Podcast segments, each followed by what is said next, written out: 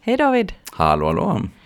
Idag så tänkte vi att vi skulle prata om barn som inte pratar, höll jag på att säga. Alltså, Precis. eh, vad, hur gör jag när barn inte berättar för mig om Mm. saker som händer i livet? Vi är så himla på ibland och vill ha ett svar snabbt. Ja, Eh, och nu det tänkte jag vara lite på alltid. David. Ja. Och innan vi börjar prata om det här så tänkte jag att kan inte du berätta om eh, din nya bok? Ja, just det. Vi har ju släppt en bok här som heter Få familjen att funka. Mm. Så det är ganska passande. Mm. Vad handlar den om då? Eh, ja, ehm, ja, men den handlar om... Eh, alltså vi har skrivit ett gäng böcker om tydliggörande pedagogik som man pratar om då. Eh, som ett begrepp som innefattar allt det här med ehm, dels att man eller att barn och även vuxna behöver ha svar på frågan om vad man ska göra var och när och med vem och hur och varför också. Varför ska man göra vissa saker? Eh, eh, och det finns olika tekniker för att jobba med det där. Eh, de här sju frågorna. Ehm, eh, ibland är det hur länge, hur mycket, hur ofta till exempel också. Eh, eh, och sen har vi en mängd olika typer av visuella strategier som man kan använda sig av. Och vi har, man kan liksom förstärka kommunikationen eller förbättra kommunikationen med hjälp av det som vi kallar ritprat till exempel. Eh, där man kan rita bilder eh, samtidigt som man pratar om saker och ting. Och det kan vara i konfliktsammanhang och det kan vara i andra sammanhang. Eh, eh, man kan ha veckans färger, eh, alltså eh, veckans dagar har olika färger. Man kan ha schema med olika färger för att tydliggöra hur rutiner ska se ut. Man kan använda eh, samtalsmattor för att prata med barn om svåra saker. Och, alltså, där de istället för att man ber om ett svar, eh, vad tycker du om det här eller det här, eh, så kan man använda bilder och så får de själva lägga bilden på ett, på ett en glad gubbe eller en ledsen gubbe. Alltså, det är olika typer av sätt att arbeta med att eh, närma sig barn. Så det handlar mycket om kommunikation och eh, om struktur i vardagen. Om att få lättare att hantera vardagliga situationer och, och, och skapa meningsfullhet och så. Mm. Det låter Så- som att det passar att tipsa om den boken Ja, i samband men med den- dagens ämne. Ja, men precis. Det, det, Ja. det finns mycket där för att just det här med hur man pratar med barn och ungdomar, hur man liksom eh, hittar ingångar. Jag, jag kan förresten nämna också att den är inläst också, jag har läst in den. Mm. Ehm, och det är en bok som är utgiven av Naturkultur, Få familjen att funka. Ehm, Och du har eh, skrivit men- den tillsammans med några, eller hur? Ja, vi, precis. Vi är fyra författare. Eh, Anna Sjölund och Kajsa Jan och Malin Reutersson. Och ehm, eh, det är väldigt roligt eh, att skriva böcker tillsammans med flera därför att man får mycket input och så. Men, eh, så den här boken är, är väldigt spännande. Eh, och det, det är också att nu har vi hållit på mycket med personal i olika sammanhang och nu är det mer föräldrar liksom. Mm. Föräldrarollen och så. Mm. Mm. Tack för tipset säger vi väl då. Ja. Tack. och så går vi över på dagens ämne. Ja, men vi gör det. Ja, Mm. mitt barn talar inte med mig Nej, just det, precis. när Hur hen får- har problem. just Vad det. ska jag göra? Hjälp mig. Mm. Har du stött på det här David? Ja, ja. Ja. Ja, men det är ju alla möjliga. Det kan ju vara någon är sur, har ingen lust att prata då. Eller ehm, det är lite någon jobbig grej och så kommer informationen långt senare. Och, Mm. alltså, ja, det där händer ju hela tiden när man har barn. Liksom, att man inte alltid får information precis på det sätt som man som förälder helst skulle önska vara levererat på ett litet snyggt silverfat. Hör du pappa, jag har ett problem med dig som jag skulle vilja dryfta. Ja. Säger de inte. inte helt Utan ofta. snarare, jag hatar den där jävla skitskolan. eller jag vägrar att gå på fotbollen imorgon. Ja, Berätta det. mer. Jag har ingen lust. Nej. Nej. Och då står man där. Ja. Ja. Mm. Och eh, jag tänker att det är en ganska stor skillnad också på om eh, det är mitt liksom i något mera affektutbrott Mm. eller någonting. Alltså ingen är redo att prata i de sammanhangen. Nej. Så att eh, det är ju, det är ju en viktig komponent. Också. Det är en otroligt viktig komponent Ja. att om vi vill att våra barn ska prata så får vi kanske ibland eh, vänta lite. Och det räcker ju att gå till sig själv. Jag är Mm. Ja. inte heller alltid redo att prata mitt Nej. i, liksom, mitt i mina starka känslor. Utan jag behöver få, bitarna behöver falla på plats först och sen Mm, kan jag komma och prata. Mm. Ja. precis. Så jag tänker att när vuxna säger att mitt barn pratar inte med mig, så så lägger de ju ofta fokus på barnet. Det är barnet som inte pratar. Mm. Eh, och jag märker att nästan alltid eh, i de lägena så visar det sig att det som först och främst behövs det är att föräldrarna behöver bli bättre på att lyssna. Ja, de kanske barn. pratar lite för mycket själva. Ja, dels det, men sen så, alltså föräldrar blir ju ofta förvånade för de tänker att de lyssnar. Ja, men jag sitter ju mitt emot barnet här och eh, jag har lagt bort tidningen och jag har ingen iPad framför mig, jag lyssnar. Men lyssna är ju lite mer än att höra. Ja, Liksom. verkligen. Mm. Eh, så jag tänker att man behöver vara uppmärksam på målet när jag jobbar med föräldrar och Mm. de ska lära sig att lyssna. Det är liksom att barnet ska känna att min förälder försöker haja hur det här är för mig. Mm. Och sen så pratar jag mycket på mina kurser och så om hur man gör det. Mm. Liksom, ja, men olika strukturer som man kan följa. Men man behöver ju inte följa den strukturen egentligen, utan det enda som egentligen räknas, det är att den andra personen upplever att du lyssnar på ett sätt som gör att, som, som visar att du vill fatta. Mm. Eh, och föräldrar gör ju inte alltid det, utan väldigt ofta så väntar de ju bara på ett tillfälle att få skjuta in och berätta vad de tänker Mm. om det som barnet just har Just Jag Så brukar det är jobba... nyfikenheten där egentligen? Det är Alltså man verkligen nyfikenheten. Mm, Eh, när jag jobbar med föräldrar så jobbar jag ofta med det som heter kommunikationshinder. Har du varit Mm. inne på det David? Ja, berätta, hur jobbar ni? Ja, men jag brukar gå igenom, det är en ganska jobbig del i kursen för Mm. föräldrarna, där jag går igenom eh, saker som vi vuxna säger i all välmening. Mm. Eh, för det är alltid i välmening. Vi Mm. föräldrar gör Ja, så sällan någonting för att vi vill sänka barnen Mm. eller stänga ner kontakten, utan vi gör det för att vi vill väl. Problemet med de här grejerna då som kallas för kommunikationshinder, det är att vi, vi sänder ofta signaler på flera nivåer samtidigt. Så vi Mm. säger en sak med orden och så tycker den andra sig höra någonting mellan orden, bara det. mellan raderna. Ehm, Gester och minspel Ja, och inte allt, bara eh, det, kan- utan också så här som att det finns en underliggande misstro kanske i det Mm. jag säger. Jag, Mm. jag brukar ta exemplet med när jag nyss hade ett körkort, fortfarande Mm. bodde hemma och gärna ville låna mammas pappas bil. Mm. Och varje gång jag frågade och jag fick låna bilen och de sa ja, så sa min mamma, om det hade snöat ute, så sa hon, tänk på att ta det försiktigt nu, det är halt ute när det har snöat. det gjorde hon i all välmening. Ja, Hon gav mig ett råd och jag tyckte mig mellan raderna höra jag litar inte på att du fattar Nej. att det är halt ute när det har snöat. Mm. Fastän jag har sagt det till dig åtminstone 20 gånger förut. Så när hon sa det där så blev jag irriterad. mm. Och men för fan morsan, jag vet. Och då stod hon där och bara, men jag ville bara väl. Mm. Och det här är ju ett exempel på ett kommunikationshinder. Ja. Vi säger en sak och har en avsikt på raden och den andra tycker sig höra något mellan raderna. Mm. Eh, och där behöver vi föräldrar ofta bli bättre på att vara Just det. uppmärksamma Mm. på vad det är vi kan råka säga mellan raderna.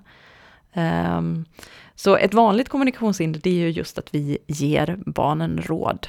Så när barnet kommer och säger att idag i skolan så hände det här och det här, så säger den rådgivande föräldern, men då måste du ju prata med fröken. Ja, I all välmening. Mm. Och risken är ju då att barnet mellan raderna uppfattar typ att mamma litar inte på att jag kan komma på mina lösningar själv. Min mamma tror bättre, att hon vet bättre än jag hur jag ska lösa mina problem. Just det. Och då är det en del föräldrar som säger, fast det gör jag ju. Mm. Jag vet bättre. Och det är ju möjligt att det är sant, men det skapar ju sällan kontakt i relationen att jag berättar det för barnet mitt i stunden. Nej, alltså man kan ju, man kan ju köra en, en annan väg först Exakt. och komma till samma punkt fast eh, på ett annat sätt genom att Precis. lyssna mera nyfiket initialt. Då. Exakt, och jag tänker alltså ibland så vill jag inte ens ha ett råd. Mm. När jag, om jag jämför med, med om jag kommer till min man och säger att eh, du min chef, han gjorde så här och så här på Mm. jobbet idag. Och min man då säger, men då tycker jag att du ska göra så här. Mm. Eh, Göra och göra, låt mig bara få klaga lite, ska du se Mm. att allting blir jättebra. Ganska ofta vill jag inte ens lösa problemet, jag vill bara klaga. Ja. Och så är det för barn också ganska ofta, tänker jag, att de vill bara bli förstådda. Och sen så kan de stå ut med situationen, men de behöver förståelse för hur det är att vara i den här situationen. Mm. Så det är ju ett, ett väldigt vanligt kommunikationshinder, det är just att ge råd. Och jag säger inte att vi aldrig ska ge råd, men vi ska inte börja med att göra det. Nej, det kommer Nej, för tidigt. Det kommer för tidigt. Mm. Ett annat är ju att man kanske så här hotar och varnar barnet som, jag tänker inte gå till skolan idag. Nej men alltså, vi har skolplikt i det här landet. Mm. Och om du inte går till skolan så måste rektorn ringa polisen. Just det. Ja, och det släcker också ner Mm. kommunikationen. Som att jag vet bättre än du vilka konsekvenser dina handlingar får. Just det. Och igen, det kanske är sant, men det skapar absolut inte kontakt i Men stunden. det är inget lyssnande. Nej, Inget aktivt. det är verkligen inget aktivt lyssnande. Förhöra är en annan grej. Mm. Pelle retade mig idag, han sa att jag har en ful mössa.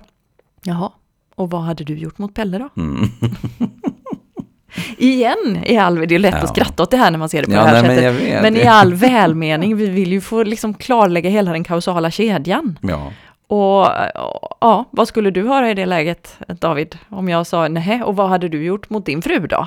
Ja, det, direkt så tänker man ju eh, eh, liksom, eh, alltså det spontana är ju att, att man har en person som inte är intresserad av att förstå vad det var som Nej. verkligen hände, utan har byggt en egen idé om situationen innan den ens har blivit beskriven. Exakt, och den idén bygger på att det var du som gjorde något fel. Ja, ja. Ja, Mm. dessutom. Jo, dessutom Ja. när det är på det där sättet så Ja. är det så. Mm. Precis. Eh, en annan skön tycker jag är det, det jag vågar drista mig till att säga att det är en mammafavorit. Det är ju eh, det som man brukar kalla för psykologisering. Så när Mm. barnet säger jag tänker inte gå till skolan imorgon. Mm. Så säger den psykologiserande mamman, lilla gumman, det känns bara så just nu för att du är hungrig. Mm. Eh, och det kanske är sant, Mm. faktiskt, att det är hungern som pratar, men det skapar ändå inte kontakt. Verkligen inte. Nej, det är som när min man säger om jag blir arg så säger han, har du PMS eller? Mm. Ja, det är ju Du möjligt att... då. Ja, jo men precis, alltså det kanske jag har, men inte fan blir jag gladare av att han berättar det just då liksom. Det skapar inte kontakt, helt enkelt. Det är inte särskilt kontaktskapande, nej. Nej. Ehm, Ja, sen tänker jag på en annan, det är jag lite nyfiken på att höra vad du tänker David, för att ehm, avleda pratar man om ibland. Mm. Och i litteraturen om kommunikationshinder så hamnar ju avleda ofta På under eh, som ett eh, kommunikationshinder. Som Mm. att om barnet gråter så säger man åh titta en fågel. Mm. Mm. Eh, men jag vet också att inom lågaffektivt bemötande så pratar man ganska mycket om avledningar. Mm. Så vad tänker du om det här? Ja, alltså ehm, det är olika delar egentligen. Därför att om du är mitt inne i ett upp, utbrott, till Mm. exempel, om du har ett barn som är mitt inne i ett ut, eh, Eh, där man är på väg upp i en eskalering, där det liksom blir värre och värre, där det till slut skulle kunna landa i att det liksom flyger saker, det rivs sönder, man spottar och svär och slänger saker och slåss och eh, kanske river sig i håret eller klöser sig själv eller andra. Det är lite annan bag där. Mm. För då är vi inne i liksom en slags våldsspiral. Och där vet vi att avledning kan vara väldigt effektivt. Eh, eh, så att man avleder snabbt för att komma ifrån en, en, en eh, spin-off upp i någonting Mm. som blir värre. Mm, som nästan en potentiellt farlig situation. Just precis, Ja. och då är det ju, för, då är det, ju det snarare. Just det. Mm. Men eh, eh, för, för att inte hamna i en så svår situation. Mm. För det blir varken bra, det blir inte bra för någon, det blir Nej. inte bra för barnet heller. Eh, Men en del eh, föräldrar häller ju på lite extra bränsle då, när det är som värst. Mm. Och säger varenda gång som vi har över... Liksom. Eller, alltid Precis. ska du hålla på. Och, Ja. Eh, och då riskerar det bara att bli ännu värre. Och ibland så kan det vara väldigt effektivt med avledningar där. Mm. Men jag tänker att det är en skillnad här också i ett lite lugnare läge när man, när man liksom, jag vill inte gå till skolan för att... eh, Mm. Och så ska man avleda det och prata om ingenting. För då har man ju inte tagit personen på allvar överhuvudtaget. Så jag tror man måste göra en skillnad i, i de här situationerna. Mm. Och jag brukar tänka att man kan snarare än avleda så leda vidare liksom. Mm. Att först lyssnar jag och sen leder jag fokus vidare. Så jag hörde vad du sa och sen säger jag kolla där ute är en fågel. Men i ett utbrott så hinner du inte alltid med Nej. det. Utan då måste vi snabbt på själva grejen. Exakt, med så det handlar ju verkligen om i Det- vilken typ av situation det Ja, är. enormt mycket.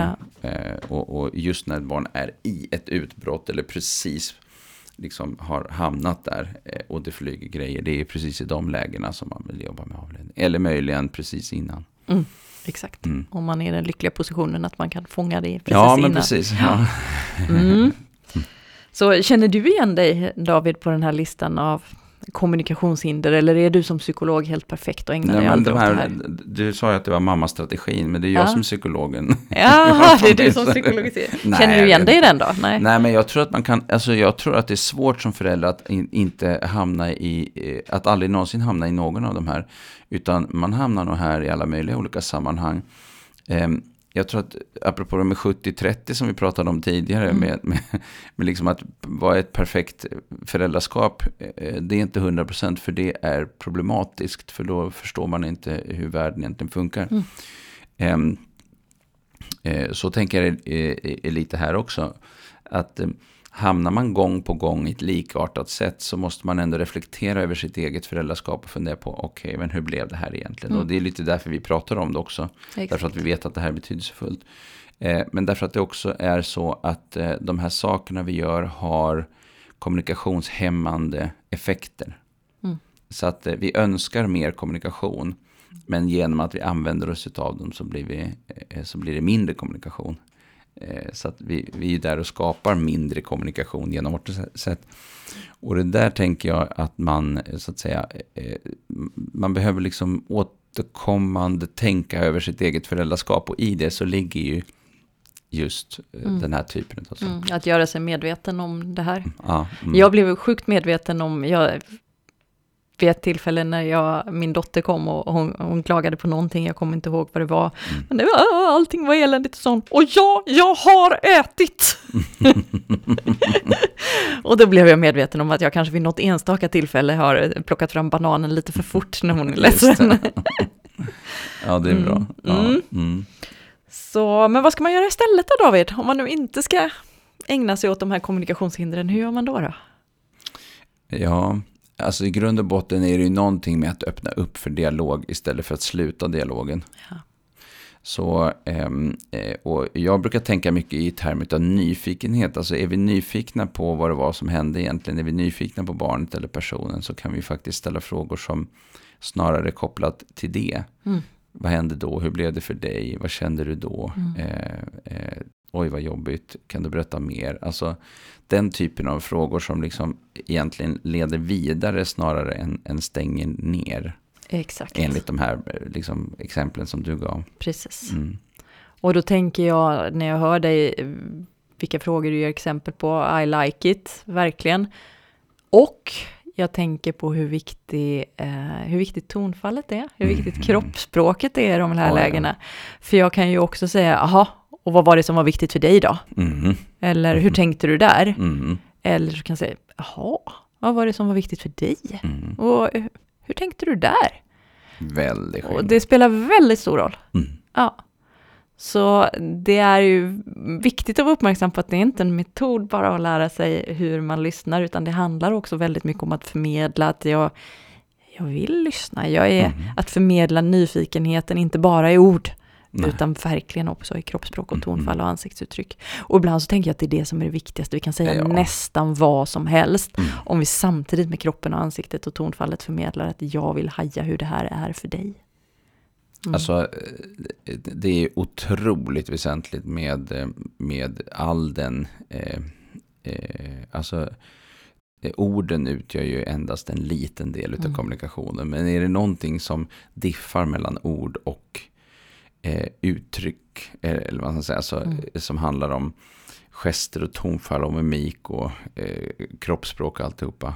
Eh, så, så kommer vi ändå att gå på kroppsspråket. Mm. Det är liksom bara sätter armarna i kors och liksom, nej jag är inte arg. Liksom. Nej. Det är ingen som tror på det liksom, utan, utan det är ju trots allt så att eh, vi går väldigt mycket på kroppsspråket. Det är de icke-verbala signalerna som Ah. spelar så stor roll. Och, och eh, så lite det behövs, om man bara tänker liksom på ett, ett himlande ögon. Liksom. Mm. Mm. Alltså det är, så, det är små rörelser i Sjukt små ögonen, men de är gigantiskt talande. Verkligen. Verkligen. Ja. Ja. Mm. Så om barnet kommer hem då David och säger, jag tänker inte gå på Johans kalas, han är en jävla idiot. Mm. Om jag ska lyssna på det och vara nyfiken, hur, hur säger jag då? Ja, man säger absolut, han är... Nej, jag nej, eh, nej, men det är ju att, att snabbt vända på, på det hela. Eh, Eller inte vända på det, utan att snabbt plocka upp eh, innehållet i budskapet och eh, sedan eh, göra en dialog utav det. Mm. Men, men vad var det som, berätta, vad, vad tänker du? Alltså att försöka få ingången till, till vad det är som gör att man tycker att eh, nu Johan då eventuellt är en idiot. Mm. Alltså vad ligger bakom det egentligen? Precis.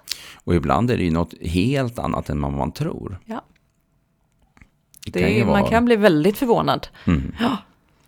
Nej, och det kan ju vara sådana saker. För alltså just det här med till exempel kalas är ju lite känsligt också. Men eh, det används ju ibland liksom på skolan. Ja, om inte du gör Mm. det så får du inte komma på mitt kalas. Liksom, så.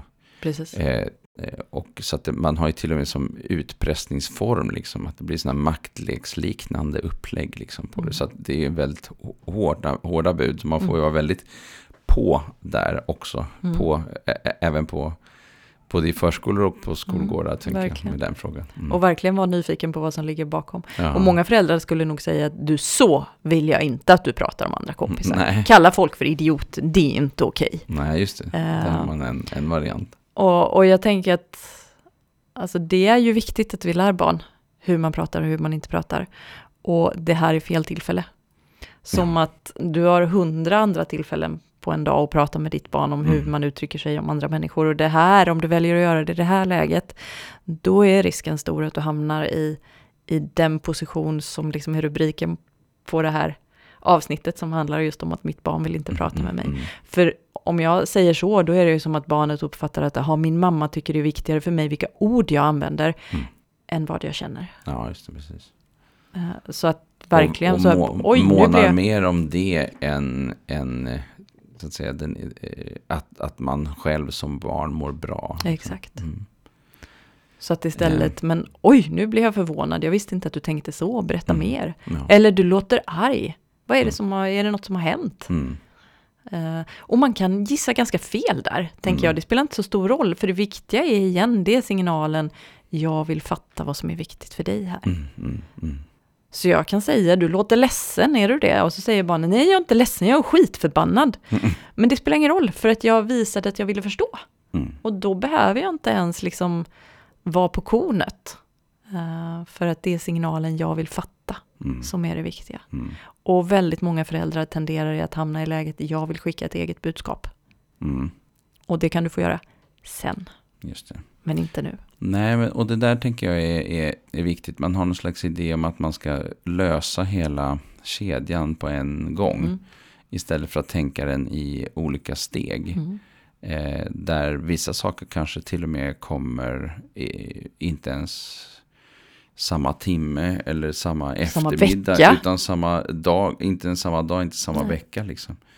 Det är ju, eh, och det där, ja, Nej, men det märker jag också att, och många föräldrar har ju, ja men de har så otroligt bråttom till målet och det kan Mm. vara att vi har haft problem med att ja, mitt barn vill inte um, sova ensam på nedervåningen. Mm. Det kan man ha haft problem med i två år. Eh, men man vill gärna lösa det på en kväll.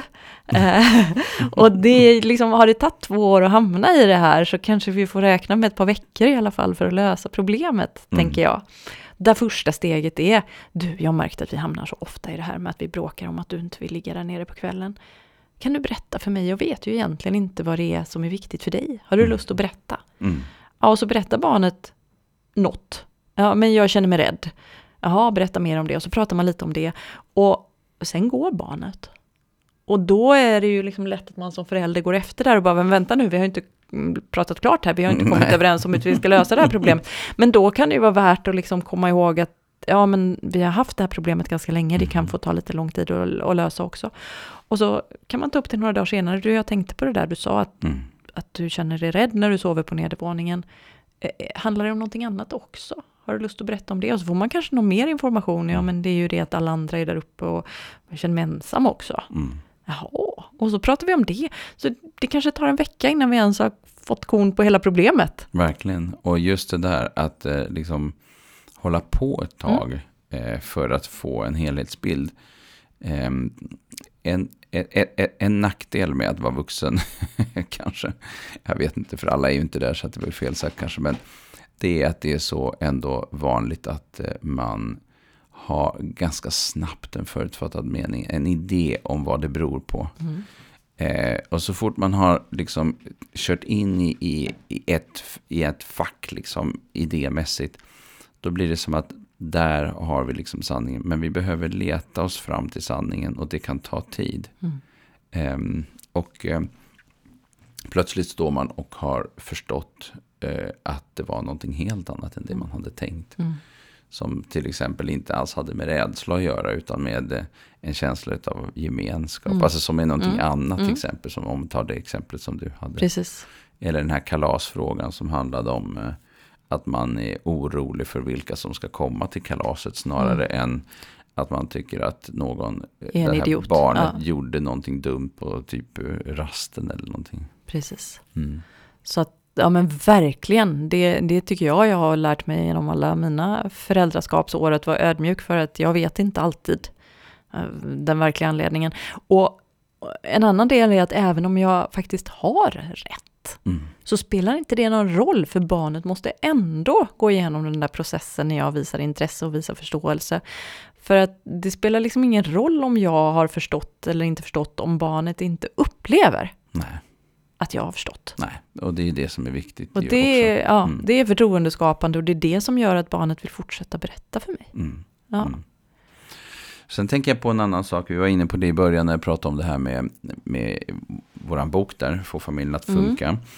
Ehm, så pratade jag om några liksom, strategier eh, och som man brukar prata om ibland. Eh, Dels har jag träffat en del vuxna som tycker att det är oerhört mycket lättare att till exempel ha riktigt bra samtal med sin partner när man åker bil. Mm. För då sitter båda bredvid varandra och tittar rakt fram. Liksom. Alltså, inte det här att man sitter och tittar liksom mitt emot varandra. Så det blir så.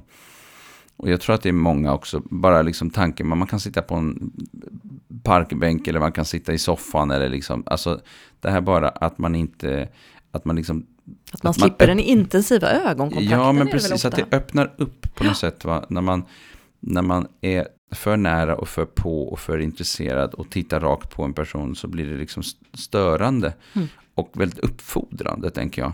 Medan när man börjar rikta blicken utfrån, då kan man liksom följa i, i liksom det som är framför en, liksom om, vare sig det handlar om att tvn står på eller att man tittar ut genom ett köksfönster eller att man liksom eh, åker bil. Så, så, och det är många som beskriver eh, att också med sina barn att de har fått väldigt bra liksom, samtal på någon resa Mm. de har gjort eller någonting sånt där. Att det kommer någonting helt annat där. Ja. Ehm, Och även att göra saker tillsammans. Ja. Att liksom gå ut och plocka svamp eller träna ihop eller Mm. min dotter och jag pysslar ganska mycket ihop. mm, Och då har vi oftast våra bästa samtal när vi Mm. liksom sitter och är fokuserade med hon med sin pärlplatta och jag med mina mandalas. Och mm, då kan vi få till jättebra samtal.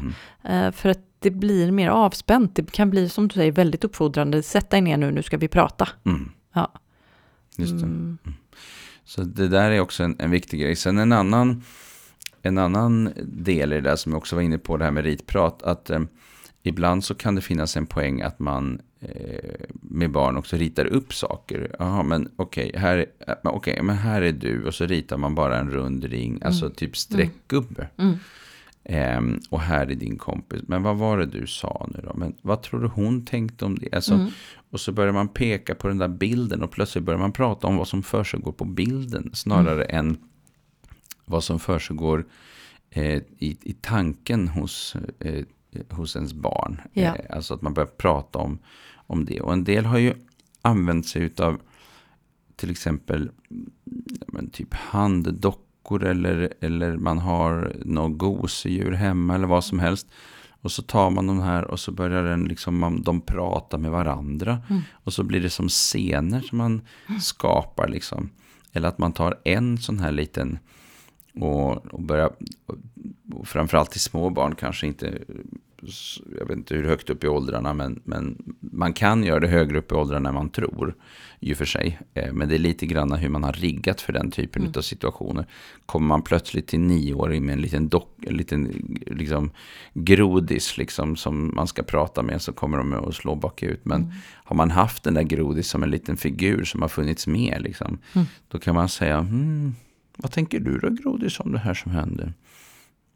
Mhm. Alltså, Mm. så kan man plötsligt Så prata. blir det lite mer lekfullt, lite mindre eh, sårbart och privat liksom, för att man förlägger det utanför sig själv. Ja. Ja. Och det där är ju jättespännande hur man kan använda den typen av tekniker. Mm. Eh, eh, som ett sätt att få till eh, spännande samtal. Just den här lekfullheten tänker jag är ett viktigt inslag som vi inte ska...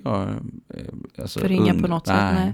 Men visst var du med och tog fram det här som heter Funkarna? Ja, precis. Ja, Ja, berätt- men det var... Berätta om det. Det är Mm. den här genren, eller hur? Ja, men precis. Ja, men vi, vi gjorde eh, figurer. Det är för de här frågorna är tydligen pedagogik. Eh, vad, och då har vi en figur som heter Vadi. Och hur, då har vi en figur som heter Hure. Och så har vi professor Varför. Eh, så vi har liksom eh, tio figurer. Det är sju frågorna. Ehm, eh, varför, vad, hur, var, när, med vem och vad ska hända sedan. Mm. Så vi hade en figur som heter Sed, Ann. Fyndigt. Ehm, Det var lite göteborgskt. Mm, eller hur? Och, ehm, och de här figurerna är som, vi har gjort dem som i typ på, på alltså pappers, ehm, som typ tjocka kort. Laminerade kort är det va? Ja, men Mm. typ. Ehm, och då eh, kan man använda dem och plocka fram dem och så kan man prata med figurerna Mm. samtidigt som man pratar med sitt barn. Och nu var det så ska vi berätta vad vi ska göra idag. Och så kan vi berätta för Vadi vad vi ska göra idag. Och då får Vadi liksom vara med där och lyssna på Just det. Ehm, och jag har också haft ehm, ja, lärare som har beskrivit att de har kunnat prata och det hände någonting på gården. Eh, och det är någon som är liksom sur och tänker inte berätta vad, det, vad som hände på gården. Och nej, så biter ihop och tänker inte. Och sen så eh, har man då langat fram den här figuren plötsligt. Liksom, vad? Hmm. Hörru vad? vad sa du för någonting? Ja, så du undrar vad det hände på gården? Mm. Kan du berätta för Vadi vad som hände på gården? För han är jättenyfiken på vad som hände. Han vill veta vad som hände. Och plötsligt så kommer berättelsen. Mm. Liksom. Det blir Alltså, så- lekfullt. Ja, Ja. Det är så, och det kan vara så otroligt kraftfullt det där. Mm. Precis som att eh, en del föräldrar ibland till exempel använder någon liten figur, någon liten docka eller någonting som får borsta tänderna åt barnen till exempel. Eller eh, som är med och lägger, liksom fixar eller sätter på kläder eller vad det nu handlar om för någonting. Väldigt effektivt att ha en liten figur på hemmaplan. Mm. Så de här funkarna var ett sätt att liksom plocka upp det och eh, vi tänkte oss åldern typ 3 till 9. Mm. Ehm, och det är klart att som nioåring då, så är det ju, då har man ju kanske haft dem med sig och de kanske finns med i klassrummet. Och vi vet att det finns lärare som använder de här funkarna i klassrum. Men också i hemmet, att man kan plocka fram dem och, så, men, och, och, och ta fram dem och liksom tänka kring en situation. Och fundera på hur det ska gå till och vem ska, vem ska vara med då och hur länge ska vi vara där och vad ska hända sedan och sånt. Eh, det som är intressant är att de här figurerna eller överhuvudtaget de här frågorna, de påminner oss vuxna också om att vi behöver vara tydliga med saker och ting. Just det. Så att de blir ju kanske nästan, till och med nästan ännu viktigare för oss vuxna så att vi eh, inte missar att eh, berätta om saker som ska ske. Eller, eh, så. Exakt. så det där är ju faktiskt jättespännande. Så, så att, eh, skulle man ha jobbat in de här figurerna riktigt, vilket vi också har sett exempel på, om man har gjort det, eh, då kan man också få barn som, som själva har svårt att uttrycka saker, att hämta figurer för att få hjälp med. Mm. Eh, så vi har tre stycken figurer också. Eh, en som är väldigt känslig för ljud, och en som är väldigt känslig för intryck och en som är väldigt känslig för andras känslor men som Mm. också är väldigt så, eh, som har eh, sensibella, hon har såna här eh, Mhm, antenner, ja. Mm, så hon är väldigt sensibel. Eh, eh, och det här är också intressant för här har vi personer som har använt dem. Oj, oj, oj, nu, nu tycker höraren att det är lite mycket ljud här. Han får alldeles så, han får öronvärk. och så kan man liksom ha det lite lekfullt. Så Mm. höraren har ju då stora öron på sin. Sådär. Och så kan man, eh, och då, kan, då har vi till och med barn som har gått och hämtat höraren för att visa att nu är det för mycket ljud här. Mm. Så att, eh, och det här är jättespännande. Men det kan man läsa mer om på funkarna.se och eh, Mm. vi har det på flera ställen. Men, men det, det, poängen med det var att vi plockade upp en teknik som egentligen är väldigt effektiv. Nämligen just bara det här att använda figurer eh, i olika sammanhang. Och det tänker jag att det kan man skapa av vilken figur man har hemma som helst. Absolut, jag har Eh, gjort det här som- med mina barn när de var små. Ja, Min son, när det var någonting som var jobbigt, så sa han, mamma prata alla gosedjuren. Och det betyder att då skulle vi hämta gosedjuren och så skulle vi spela upp scenen och Prata. prata om det. Mm. Sen har vi även faktiskt, eh, en del kanske kvider lite inombords när jag berättar, men vi har även gjort så här eh, utbildande gosedjursteater hemma hos oss. eh, där vi har haft att voven får spela upp att han är ledsen eller arg eller så. Och så ska de andra gissa vilken känsla Ah, som voven har i den här situationen. Eller vilket behov som voven har. Ja, Han vill ha vänner. Mm, Eller han vill ha vila. Eh, och det här har varit väldigt poppis hemma hos Alltså oss. det är lite kul för det är lekfullt. Eh, samtidigt så ger det barnet också en möjlighet att förstå att det vi alltid ser, det är inte alltid bara beskrivningar av en enda möjlighet, utan det kan vara eh, en hel rad olika alternativa saker som kan ligga bakom. Och då får ju det eh, eh, barn att förstå att eh, saker är inte alltid så enkla. Nej. Men också att en ökad förståelse för vilka olika typer av behov och bakomliggande faktorer som faktiskt kan finnas Mm. för en och samma människa i en och samma situation. Mm. Eh, Vilket ger en, bredare liksom, förståelse av omvärlden på något sätt. Verkligen. Och bara det att det också ger barnet ett större ordförråd. Ja, just det. Liksom Mm. när man får lite olika nyanser på ledsen och sur och Mm. irriterad och får spela upp olika rollspelare så lär man ju sig liksom nyanserna i det här också. Ja. Mm. Mm. Så det finns mycket att tänka kring. Men, men, eh, och det här tänker jag är väldigt väsentligt när vi pratar om att vi vill få eh, framförallt yngre barn att prata. Mm. Men sen har vi ibland tonåringar som inte tänker ha någon Nej. kontakt och inte berätta med sina föräldrar om alla möjliga saker. Och det kan ju vara allt möjligt. Det kan ju vara man är orolig för någon kompis som eh, dricker för mycket. Eller det kan Mm. vara liksom man har själv tagit några, någon typ, testat någon droger eller Mm. någonting Mm. annat som man inte vill berätta om. För då vet man att man har en förälders pekfinger som va, Mm. vajar i vinden. Ganska direkt. Så att, eh, eh, har du några så här tankar om, om det här med, med tonåringar och möten? Ja, alltså egentligen i grund och botten är det ju samma sak. Att visa att Mm. jag vill fatta hur det här är för dig. Mm. Att klara av att lägga band på sina egna känslor en liten stund och leva sig in i barnets situation. Eh, för att barn har ju ofta lättare, och unga framförallt nu då vi pratar om, eh, att lyssna på mitt perspektiv och min oro. Om de upplever att jag först har lyssnat på deras perspektiv och Mm. det som är viktigt för dem. Ja, precis. Så eh, det handlar väldigt mycket om att lyssna. Mm. Sen är det ju någonting som är väldigt viktigt. Det är ju att barn och ännu högre grad och unga ungdomar, eh, att vi respekterar deras behov av autonomi. Mm. Att bara för att de berättar om ett problem så betyder det inte att jag ska gå in och lösa problemet åt dem. Eh, För jag tror att många ungdomar drar sig för att berätta om saker för att de är oroliga för att det innebär att ja men sen så kom, säger mamma att jag måste jada jada. Mm. Och vi behöver ju inse att om barnet har berättat om något som är hennes problem så betyder ju inte det med nödvändighet att jag har rätt att lösa det åt henne. Mm. Mm. Ehm, så här brukar jag ju tipsa om att, att liksom inte gå in och lösa utan snarare visa att det här är ju ditt problem ehm, som du får lösa själv och jag finns här bredvid dig som ett stöd. Mm. Och då blir mitt förhållningssätt mer som, men som en coach som tar 2000 Mm. spänn i timmen på stan för att ställa sina coachande frågor så här. Du, vad kan du göra då? Mm. Och hur tror du det blir om du gör så? Mm. Eh, så att jag visar att det är du som har ansvaret här och vill barnet ha min hjälp? Ja, det kanske jag kan hjälpa till med. Det är jag Mm. villig att göra. Eller så är jag inte alls villig att göra det för det kräver för mycket av mig.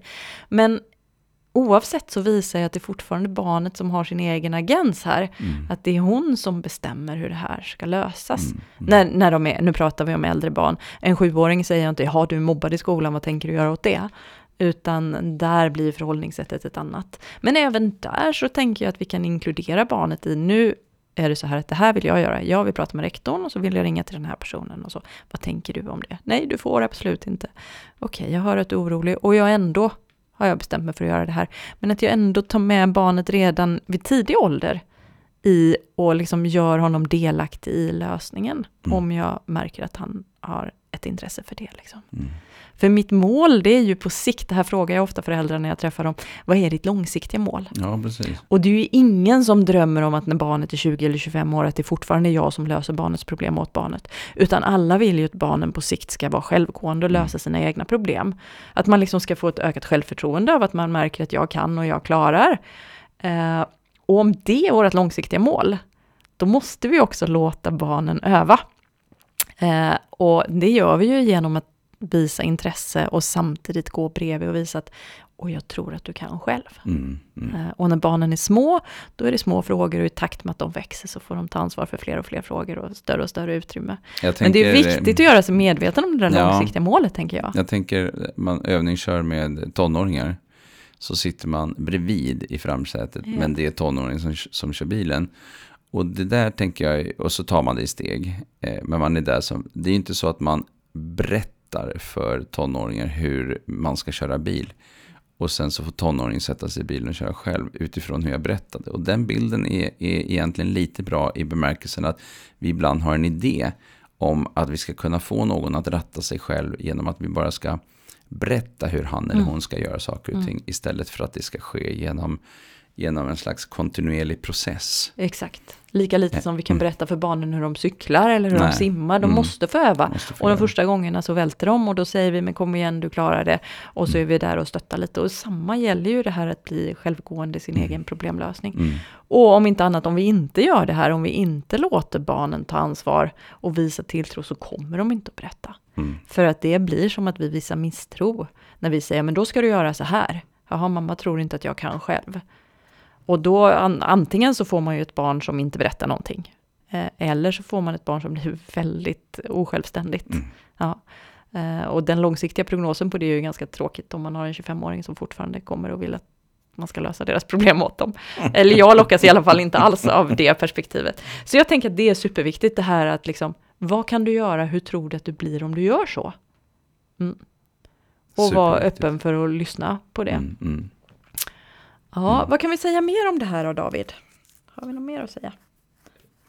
Ja, det finns säkert mycket att säga. Ehm, ehm, vi rör oss mot eh, sluttampen av vår tid här. Men ehm, Ja, jag tänker att ehm, om vi ska sammanfatta lite så tänker jag att eh, en viktig eh, aspekt är att vi är nyfikna. Att vi inte använder oss av då frågor som låser eh, som stänger diskussionen för vidare diskussion eh, eller pratet för vidare prat. Utan, utan att vi, har, vi öppnar upp för ett samtal som kan fortsätta. mm. Eh, och att vi på djupet verkligen är intresserade av att försöka förstå vad det är som händer i, hos och inom vårt barn. Mm. och där tänker jag att det är så viktigt att vi tänker att alltså det vad som är hos vårt eget barn som är viktigt. För ibland så tänker vi att om det var jag så skulle det här vara så här för mig. Mm, mm, Men det är inte det vi ska förstå. nej. Utan vi ska förstå hur det här är för barnet och det är kanske inte samma sak som hur det är för oss. nej. Och ibland så eh, känner vuxna att de har varit på samma ställe tidigare. De har lärt sig saker och ting och nu vill man snabbt leverera. Ja. Eh, så att barnet sn- mycket snabbare ska, ska liksom komma till samma punkt där man själv har hamnat långt, långt senare. Exakt. Och- Vi har ju gjort det här förut, men det är ju bara det att jag glömde att jag var 30 år äldre än barnet. Ja. Nej men precis, och Mm. liksom den här förhoppningen om att barnet ska slippa gå igenom det man själv har gått igenom. Alltså Mm. jag finns ju här, jag, jag har ju lärt mig allt det här så nu börjar jag berätta för dig. Och så glömmer vi att barnen måste få gå igenom sin egen process. Mm. Mm. Och vi kan hjälpa dem på vägen. Exakt. Mm. Avrunda där. Där avrundar vi tycker jag David. Tack Mm. för idag. Tackar.